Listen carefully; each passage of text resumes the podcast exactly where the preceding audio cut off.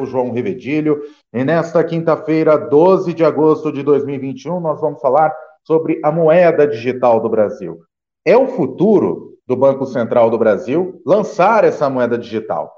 E isso tem tomado conta da economia do Brasil nos últimos tempos. A gente tem as criptomoedas. Será que essa moeda digital, que é diferente de criptomoeda, vamos deixar isso bem claro, vai substituir o real físico?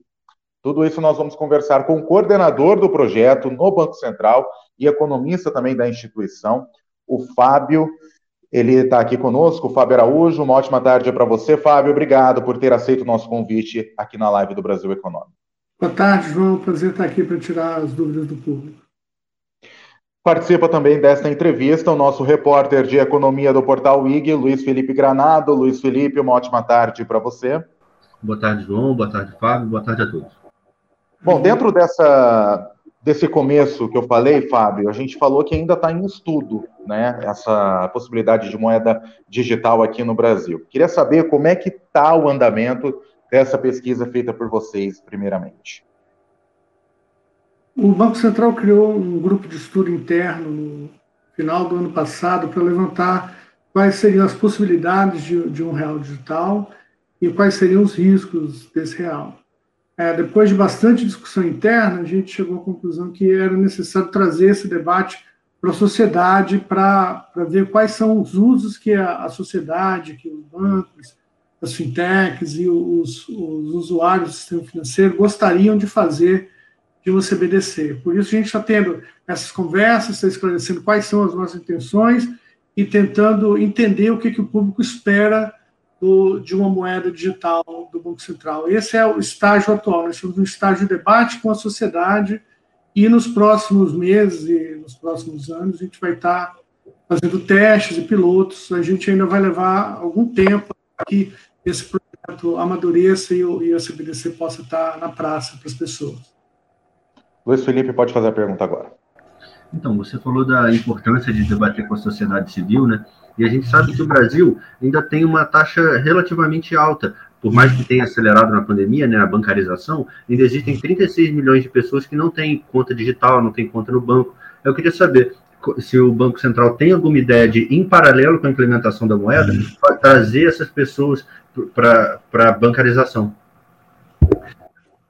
A gente considera que o Pix ele oferece já os instrumentos para esse mecanismo de bancarização. A gente viu, ano passado, já um aumento na bancarização durante o período da pandemia. A gente tem as instituições de pagamento que têm um acesso muito simples e direto. As pessoas podem se inscrever no instituto de pagamento, abrir uma conta de uma maneira rápida, às vezes fazer um onboarding online, com taxas muito baixas ou sem taxas em algumas instituições. E com o Pix, a transferência gratuita fez com que o acesso aos meios de pagamento estejam muito facilitados. A gente vê que tem ganhos ainda feitos, mas do trabalho do Banco Central, a principal ferramenta na inclusão da bancarização, a gente vê através das ferramentas que a gente já tem.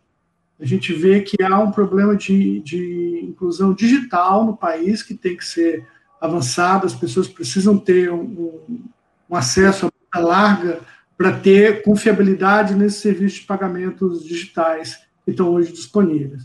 A CBDC vai ser mais uma opção, mas não vai ser esse o diferencial da CBDC. Você falou aí do Pix, né? E no início ele teve uma certa desconfiança das pessoas, que principalmente os mais velhos, né, que não sabiam muito bem como funcionava e tudo. Mas aí hoje em dia ele já ultrapassa muito o número de TED Doc realizado, né? Eu queria saber se você acha que isso também tende a acontecer depois da implementação da moeda, se ela vai passar por um descrédito no início e como evitar que esse descrédito se perpetue. Certo. Você tem algumas resistências, naturalmente, a novas tecnologias. As pessoas fazem uso de novas tecnologias em independência dos hábitos que ela tem. Um dos fatores que ajudou muito ao Pix a deslanchar foi a necessidade dos pagamentos digitais que a pandemia trouxe. Então, isso, a gente avançou na adoção a uma velocidade muito maior do que era esperado. A CBDC, a gente acha que ela vai ser adotada de maneira rápida se ela for lançada no momento em que ela está madura para ser utilizada pela sociedade. Os modelos de negócio que vão se basear nessa CBDC tem que ser modelos de negócio que as pessoas têm alguma maneira de se relacionar com eles. Eu digo assim, se a gente conseguisse fazer a CBDC que o Banco Central gostaria hoje, que é a nossa avaliação sobre uma CBDC que fomenta as inovações no mercado financeiro e novos meios de provimento de produtos financeiros. Mesmo que a gente conseguisse todas as características que a gente quer hoje, o mercado ainda não está pronto para oferecer produtos financeiros baseados em smart contracts e as pessoas não estão prontas ainda para usar isso. A gente acha que na nossa agenda tecnológica, o Open Banking é um passo que vai facilitar essa compreensão pela sociedade, vai trazer as empresas, as fintechs, para esse novo mundo do dado financeiro, de manusear e manipular os dados financeiros, para desenhar novas ferramentas e novos produtos financeiros para oferecer para as pessoas. Então, a gente acha que com a maturação do Open Banking e com o processo natural de evolução das discussões que a gente tem tido com a sociedade, a adoção deve ser muito boa. Mas é claro que a gente espera sempre alguma resistência, porque todas as novas tecnologias têm algum tipo de resistência. E a questão específica que traz mais resistência para a CBDC é a questão do sigilo, né? As pessoas que hoje estão acostumadas a usar ferramentas do ambiente cripto, a maioria delas não, mas uma boa parte delas, acha que a privacidade é uma coisa muito importante e que a informação está apartada de qualquer sistema centralizado é uma coisa muito importante. Mas isso não é a visão da maioria das pessoas. A maioria das pessoas não tem problema de ter seus dados no banco de dados centralizado, desde que ela tenha confiança na instituição que está fazendo a guarda daqueles dados. Como hoje os nossos dados estão nos bancos, estão nos bancos centrais, estão nos governos, e a gente espera manter esse mesmo nível de privacidade que está hoje disponível para o cidadão com a nova moeda digital do banco. Bom, tem muita gente já que deve estar se perguntando sobre a segurança dessa real digital. O Luiz Felipe daqui a pouco vai entrar nesse detalhe. Mas antes de mais nada, eu queria também convidar você que está nos acompanhando a participar. Manda sua mensagem. Tem no YouTube, no chat, no Facebook também, ou pela hashtag Brasil Econômico no Twitter. Nós estamos acompanhando tudo que vocês mandam aqui para a gente. Eu queria saber, Fábio, sobre a aceitação dos bancos desse real digital. A gente sabe que tudo o que acontece dentro do Banco Central, no sistema financeiro no país, tem uma consulta de bancos, há um estudo também das próprias instituições financeiras. E vocês já devem ter conversado com vários bancos aqui no Brasil em relação a essa criação do real digital. Eu queria saber, a aceitação desses bancos é positiva ou tem bancos que ficam com o pé atrás dessa moeda virtual que o Banco Central está estudando? De uma maneira geral, a aceitação tem sido positiva. Os bancos, eles têm consciência da transformação digital pela qual a sociedade brasileira está passando e a sociedade mundial está passando. Toda hora a gente vê um novo token, um novo ativo digital sendo criado. Até hoje na imprensa eu vi que o Messi vai receber uma parte do salário dele em tokens do PSG. Então, isso vai cada vez mais fazer parte das nossas vidas. E os bancos, eles são um setor da indústria que normalmente mais tem facilidade para se adotar, para adotar novas tecnologias, se adaptar, fazer uso de novas tecnologias. Eles veem que isso vai ser uma disrupção para o negócio deles, mas é uma disrupção que vem com ou sem a participação do Banco Central no processo. Então, melhor que as coisas sejam feitas de maneira ordenada, que o banco possa oferecer um ambiente seguro para todas as firmas, tanto para as que já estão participando, quanto para novos modelos de negócio que venham aparecer, para ter um ambiente regulado, seguro e que possa promover o uso dessas ferramentas que hoje estão restritos a um uma pequena parcela da população que tem conforto de trabalhar no ambiente cripto, a gente passar essas ferramentas para um ambiente maior e atingir uma gama maior de consumidores de serviços financeiros. Você comentou aí da moeda do Messi, né, que ele vai receber uma parte em tokens digitais, né? Essa moeda mais do que triplicou depois da chegada dele, e a gente vê que tem muita gente fazendo dinheiro assim com essas moedas Bitcoin, que já teve na alta histórica, só que ao mesmo tempo a gente tem visto também muitas notícias de golpes. Por exemplo, essa semana teve o maior ataque hacker à criptomoeda, que roubou 3 bilhões de reais, né? Aí a gente queria saber se o Banco Central toma alguma medida para que isso não aconteça com o Real Digital, e qual é a diferença dele, da segurança do Real Digital para uma criptomoeda comum. Certo. Os sistemas que o Banco Central roda, eles são sistemas de resiliência cibernética elevadíssima. Vocês devem imaginar que o ambiente que o sistema bancário funciona, ele é muito hostil. Então, a gente tem protocolos de segurança muito grande. Esse tipo de invasão hacker, normalmente, são de roubos de chaves que estão guardadas na custódia de alguma operadora de criptomoedas, criptoativos. Então, esse tipo de segurança não tem a ver, fundamentalmente, com a segurança da rede onde está sendo negociado, mas tem a ver com como você guarda as chaves. Por exemplo, se você guardar as chaves da sua carteira de criptoativos no seu celular, e alguém pegar o seu celular e conseguir copiar a chave, você vai perder esse dinheiro. Então, da mesma forma, se eu sou uma corretora e estou armazenando a chave de vários clientes e alguém consegue invadir o meu sistema, isso não tem a ver especificamente com a segurança do sistema de negociação, mas tem a ver com a segurança da corretora. Do ponto de vista do Banco Central, se os bancos custodiarem, ou se o Banco Central vier a custodiar, eu acho muito pouco provável que o Banco Central venha a custodiar, a nossa intenção é que os bancos sejam os custodiantes do Real Digital das pessoas. Os bancos têm sistemas de segurança muito elevados e muito difíceis de invadir, porque senão hoje eles estariam sendo invadidos o tempo inteiro, tem muito recurso disponível, e os hackers estão sempre tentando invadir. Você tem uma corrida tecnológica de renovação das características de segurança.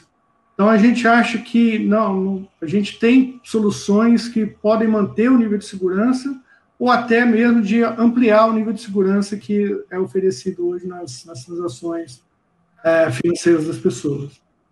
O Luiz citou um ponto muito importante, que é a valorização das criptomoedas, né? A gente vê o PSG, por exemplo, o seu ativo passou de cerca de 120, 130 reais para 310 reais no último dia 10, né? Na terça-feira, quando foi anunciada a transição do jogador para o PSG.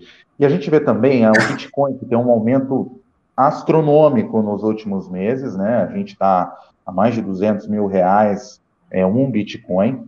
E eu queria saber, na sua opinião, e pelos estudos que vocês estão fazendo, Fábio, se há a possibilidade de ter esse tipo de valorização como a moeda do PSG, não sei se chegaria no Bitcoin, mas chegaria em outras criptomoedas essa valorização, e se a tentativa do Banco Central é fazer com que o real seja mais valorizado, seja o real digital e também na colaboração com a moeda física, do que o dólar, por exemplo, que o dólar está a R$5. Essa tentativa do Banco Central em criar a moeda digital também é vista como uma possibilidade de melhorar ou diminuir o valor do dólar? Essa é uma pergunta bem interessante. Você falou do token do PSG e do Bitcoin. Eles têm natureza muito diferente, né? O token do PSG é como se fosse uma ação do PSG. Por isso que quando eles contrataram o Messi, quando foi anunciado a contratação do Messi, se valorizou muito. Isso é natural.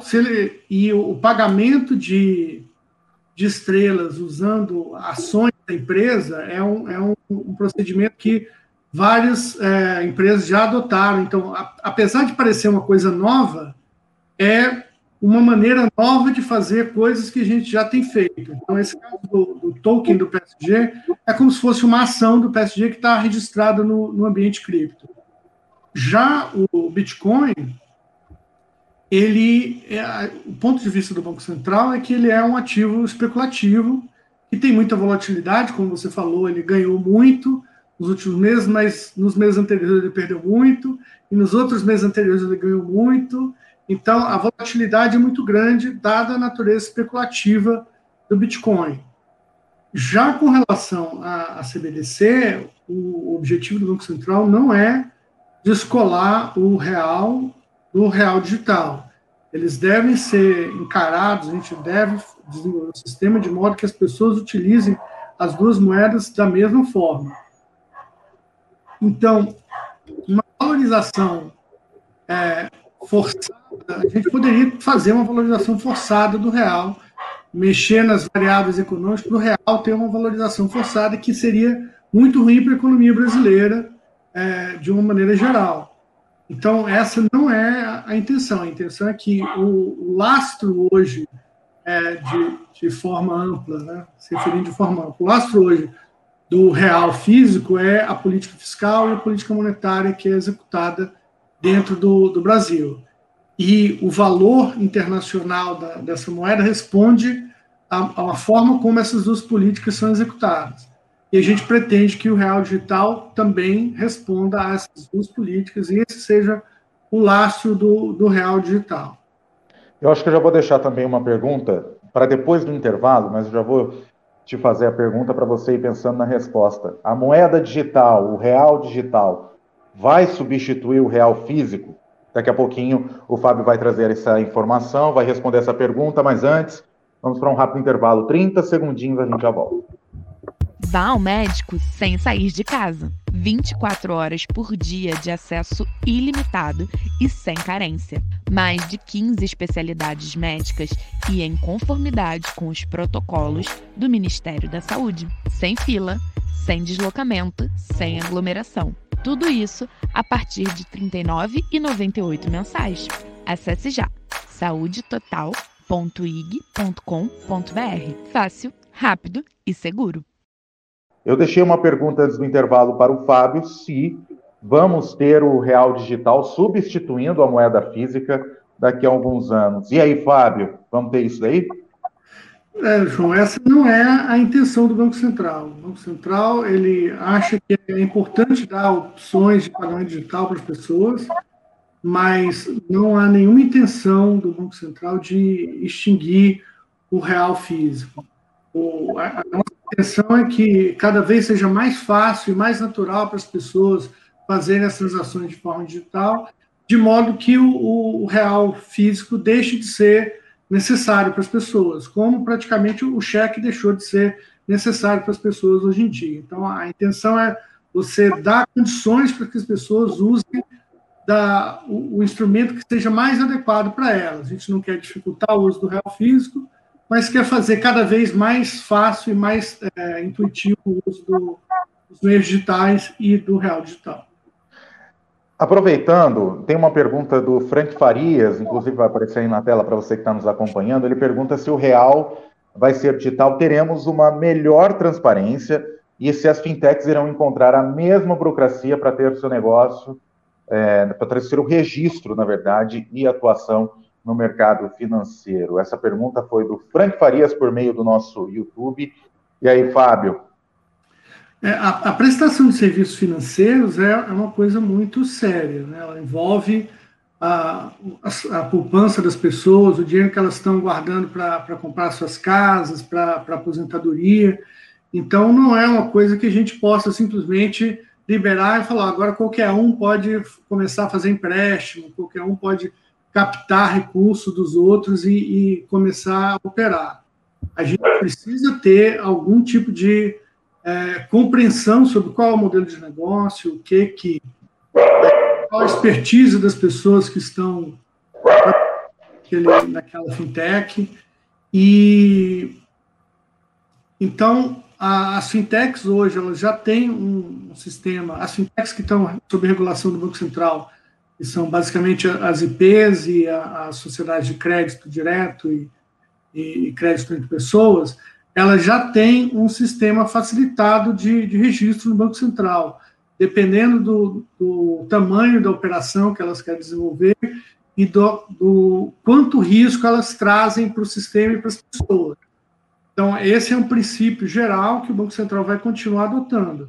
A gente pretende que uma variedade maior de fintechs venha a existir com essas novas tecnologias, do Open Banking, do Real digital, mas, de qualquer forma, a gente tem que ter um processo de avaliação do risco que essas empresas trazem para o sistema e para as pessoas, porque não é brincadeira, né? A gente está falando dos recursos que muitas vezes as pessoas passaram a vida inteira acumulando e podem chegar e colocar na mão de uma fazenda boi gordo, como aconteceu no passado, que era uma coisa que é fora da regulação do Banco Central, muita gente perdeu dinheiro. Então, quando você está fora do escopo regulatório, você tem muito mais riscos para as atividades que estão sendo efetuadas. Como você está explicando, né? Pelo visto, vai ser mais uma opção para as pessoas poderem fazer suas transferências e tudo, usarem o dinheiro. Agora, eu queria saber, quando será mais vantajoso usar o Real Digital a um Pix, a um TED, ou agora uma transferência pelo WhatsApp? E se tem uma previsão assim que você possa dar de quando você acha que isso vai ser implementado? Certo. O foco da nossa iniciativa do Real Digital é no fomento de novos modelos de negócio. Deixa eu tentar dar um exemplozinho. Vamos supor que você tem um empreendimento muito pequeno e o seu fluxo de caixa é muito irregular. Você não consegue fazer, com certeza, um pagamento por mês de um microempréstimo que você precisa, um microcrédito que você precisa. Mas a cada 2 meses você consegue fazer. E você tem um outro problema que em janeiro você tem um problema pessoal que você não pode trabalhar, então você não consegue fazer pagamento nunca em janeiro. Imagina qual seria a dificuldade de você conseguir um empréstimo nos meios atuais. Se for todo mundo, assim, tudo bem, os bancos poderiam fazer um produto e colocar na prateleira, quando alguém vem, ele, tem um produto aqui. Mas quando você não se encaixa no produto que está na prateleira do banco, a maioria das vezes o que acontece é que você sai do mercado. Então, o que a gente vê com as tecnologias que estão disponíveis hoje no ecossistema de cripto, no ecossistema de Decentralized Finance, são maneiras mais eficientes de você gerir contratos que são específicos para a idiosincrasia das pessoas. Então, você pode ter um ganho de eficiência muito grande para o mercado que já está estabelecido, e você pode ter um ganho de diversidade nos produtos que vão ser oferecidos pelo mercado financeiro. Então, a gente não vê o CBDC apenas como uma maneira de fazer pagamento. Sim, a gente vai poder fazer pagamento, como faz com o Pix, como faz com o TED, mas não é esse o diferencial dele. O diferencial dele são os smart contracts e os novos produtos que podem ser criados por um ecossistema de fintechs que a gente espera que surja com o amadurecimento do Open Banking. Isso me leva à segunda parte da sua pergunta, que é quando a gente espera que a gente tenha as condições para ter um Real Digital. A gente precisa, antes que o ambiente de Open Banking amadureça e que as discussões que a gente está tendo com a sociedade avancem. Então, a gente acha que num período de 2 a 3 anos, a gente vai ter reunido as condições para ter um Real Digital na praça, se assim for a necessidade da economia brasileira. Olha, tem muita gente participando, a gente vai colocar já a segunda pergunta do nosso telespectador, Jefferson Feitosa. Ele pergunta, as empresas costumam dar desconto para quem faz o pagamento à vista no dinheiro em papel. Com essa moeda digital, ele irá se equivaler ao papel moeda, ou terá outro valor como o Bitcoin? A nossa intenção é que ele vale igual ao papel moeda. Um real digital é um real, e as estratégias para que isso aconteça vão estar desenhadas dentro do sistema. A gente não espera que haja flutuações entre um e outro. Então, você vai poder ir fazer a compra e pagar em real digital, como você pagaria em moeda ou como você pagaria em Pix. Normalmente, aí, com relação ao desconto que o lojista hoje dá, isso tem a ver com as taxas de operação. Então, a gente espera que o CBDC tenha taxa de operação muito baixa, os lojistas vão dar, provavelmente, preferência a receber em CBDC. E tem mais uma pergunta também agora do Matheus Carrijo, espero ter falado certo. Ele pergunta: Fábio, como vocês pretendem lidar com o eventual uso da CBDC como poupança por parte das pessoas, provavelmente drenando os recursos dos bancos comerciais em direção ao Banco Central? Essa é uma questão fundamental de uma CBDC de amplo uso. Como o nosso foco não é pequenos pagamentos, como eu já deixei claro, não é o pagamento que você faz com o Pix, você vai à padaria comprar o pão, ou vai ao supermercado, paga a sua conta. O objetivo é você oferecer liquidez para esse mercado de DeFi. A gente não pode limitar o uso, isso seria muito complicado se a gente limitar o uso por pessoa. Então, a gente acha que os bancos vão ter ferramentas similares e vão oferecer produtos que podem ser oferecidos com base na plataforma de CBDC.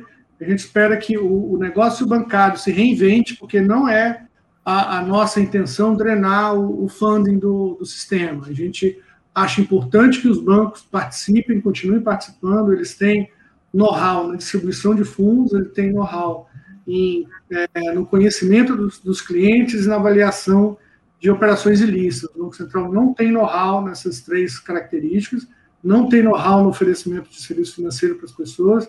Então, o que a gente quer com a CBDC é oferecer liquidez. Ô, Luiz, pode fazer essa pergunta. Então, naquela resposta de antes, né, você tinha falado que talvez possa ser implementada daqui a 2 ou 3 anos, né? Aí eu queria saber de você como é que fica a Casa da Moeda nisso tudo, se tem uma perspectiva dela continuar funcionando, né? Porque a gente sabe que ela é uma empresa deficitária, né? Ela funciona só para, basicamente, imprimir o dinheiro. E quais seriam as perspectivas para essa empresa no futuro?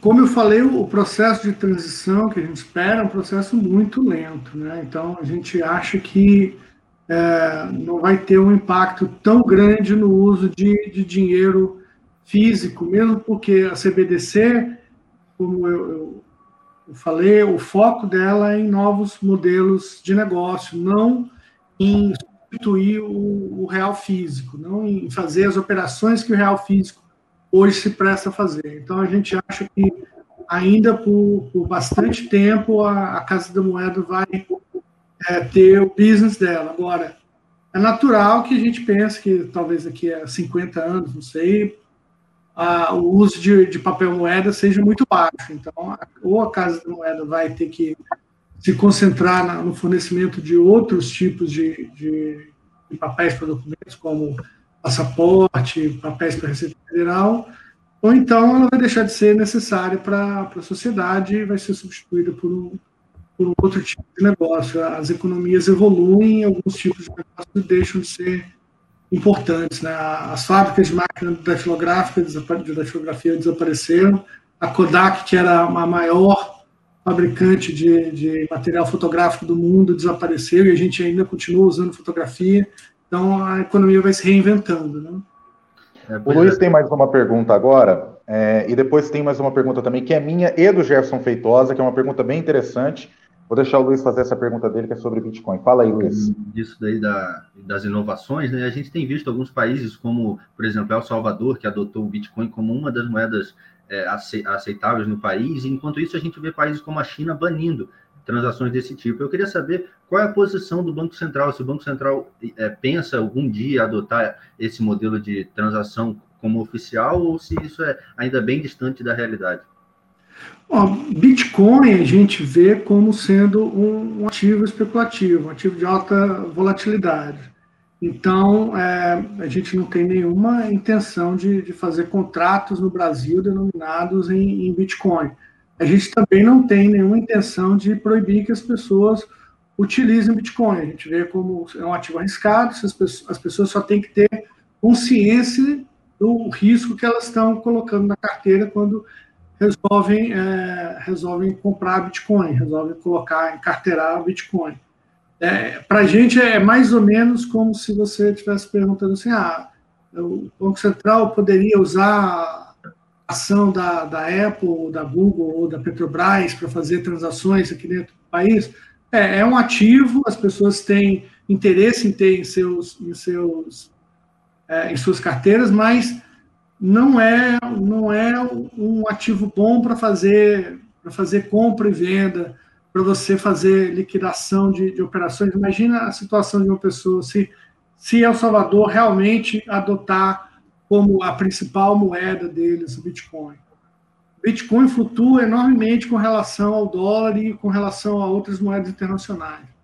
Então, do ponto de vista dos produtos importados, mesmo que tudo seja, se tudo for denominado em Bitcoin dentro da moeda, dentro do país de El Salvador, o preço vai ter que flutuar muito, porque esses produtos são trazidos de fora. E eles estão denominados em outra moeda no mercado internacional. Então, é muito complicado você adotar como moeda nacional um Bitcoin.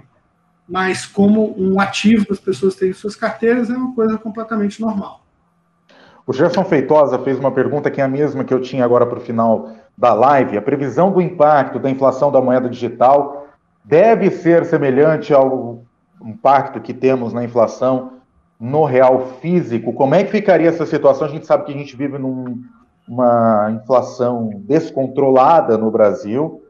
Como é que isso deve ser feito, essa questão da inflação em relação à moeda digital? A gestão da inflação é feita através da gestão total da liquidez da economia. E a CBDC vai ser mais um mecanismo de liquidez. Então, ele vai entrar no total da liquidez considerada na formulação da política monetária. Na formulação da política monetária, o Banco Central leva em consideração as metas de inflação e, eventualmente, ocorrem choques, como você falou. A nossa inflação está bem acima da meta, e o Banco Central tem trabalhado, ao longo dos últimos meses, tem trabalhado corrigindo o nível da taxa de juros para conseguir trazer a inflação e as expectativas de volta para a meta nos próximos anos. Ainda dentro da inflação, rapidinho, o Matheus ele pergunta, o Matheus Carrijo ele voltou a fazer uma pergunta aqui, e é bem interessante. O BC pretende usar a contabilidade tradicional, a centralizada, ou o sistema de DLT, talvez permissionado, para oferecer maior resiliência no sistema? Como o setor privado entra nesse sistema? Olha, do ponto de vista atual, a gente fez um investimento muito grande já no Pix. Então, tem várias funcionalidades que a gente vai incorporando ao Pix ao longo do tempo, mas se a necessidade a gente vai fazer testes de eficiência para ver se a eficiência que a gente consegue num sistema centralizado baseado no Pix é muito diferente da eficiência que a gente consegue baseada em DLT e blockchain. Se esses ganhos de eficiência forem consideráveis, a gente vai ter que passar a adotar essas tecnologias. O Banco Central é agnóstico com relação às tecnologias, a gente só quer saber uma questão de quanto já foi investido nas tecnologias atuais e quanto se tem a ganhar pela adoção de novas tecnologias. Aí, no caso da adoção de novas tecnologias, aí já é uma pergunta mais além, mas a gente imagina que participantes do mercado teriam que fazer parte para aumentar a resiliência no caso do uso de um registro distribuído.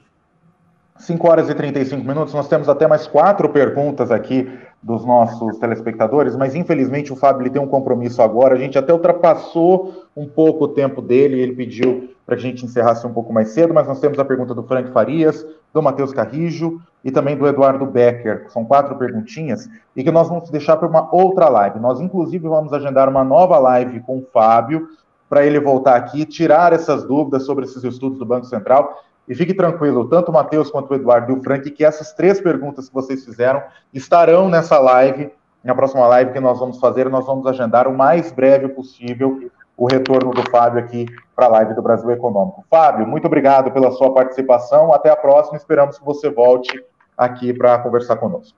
Eu que agradeço, João, pela oportunidade de esclarecer as dúvidas do público. Obrigado. O Luiz Felipe também. Obrigado, Luiz. Até a próxima. Obrigado, João. Obrigado, Flávio. Com produção de Luiz Felipe Granado, a colaboração de Gabriel Guedes, os trabalhos técnicos do Rafael Ávila e a colaboração também da Letícia Carvalho.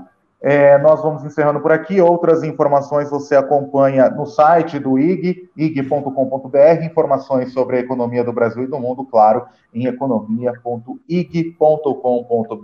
Até mais!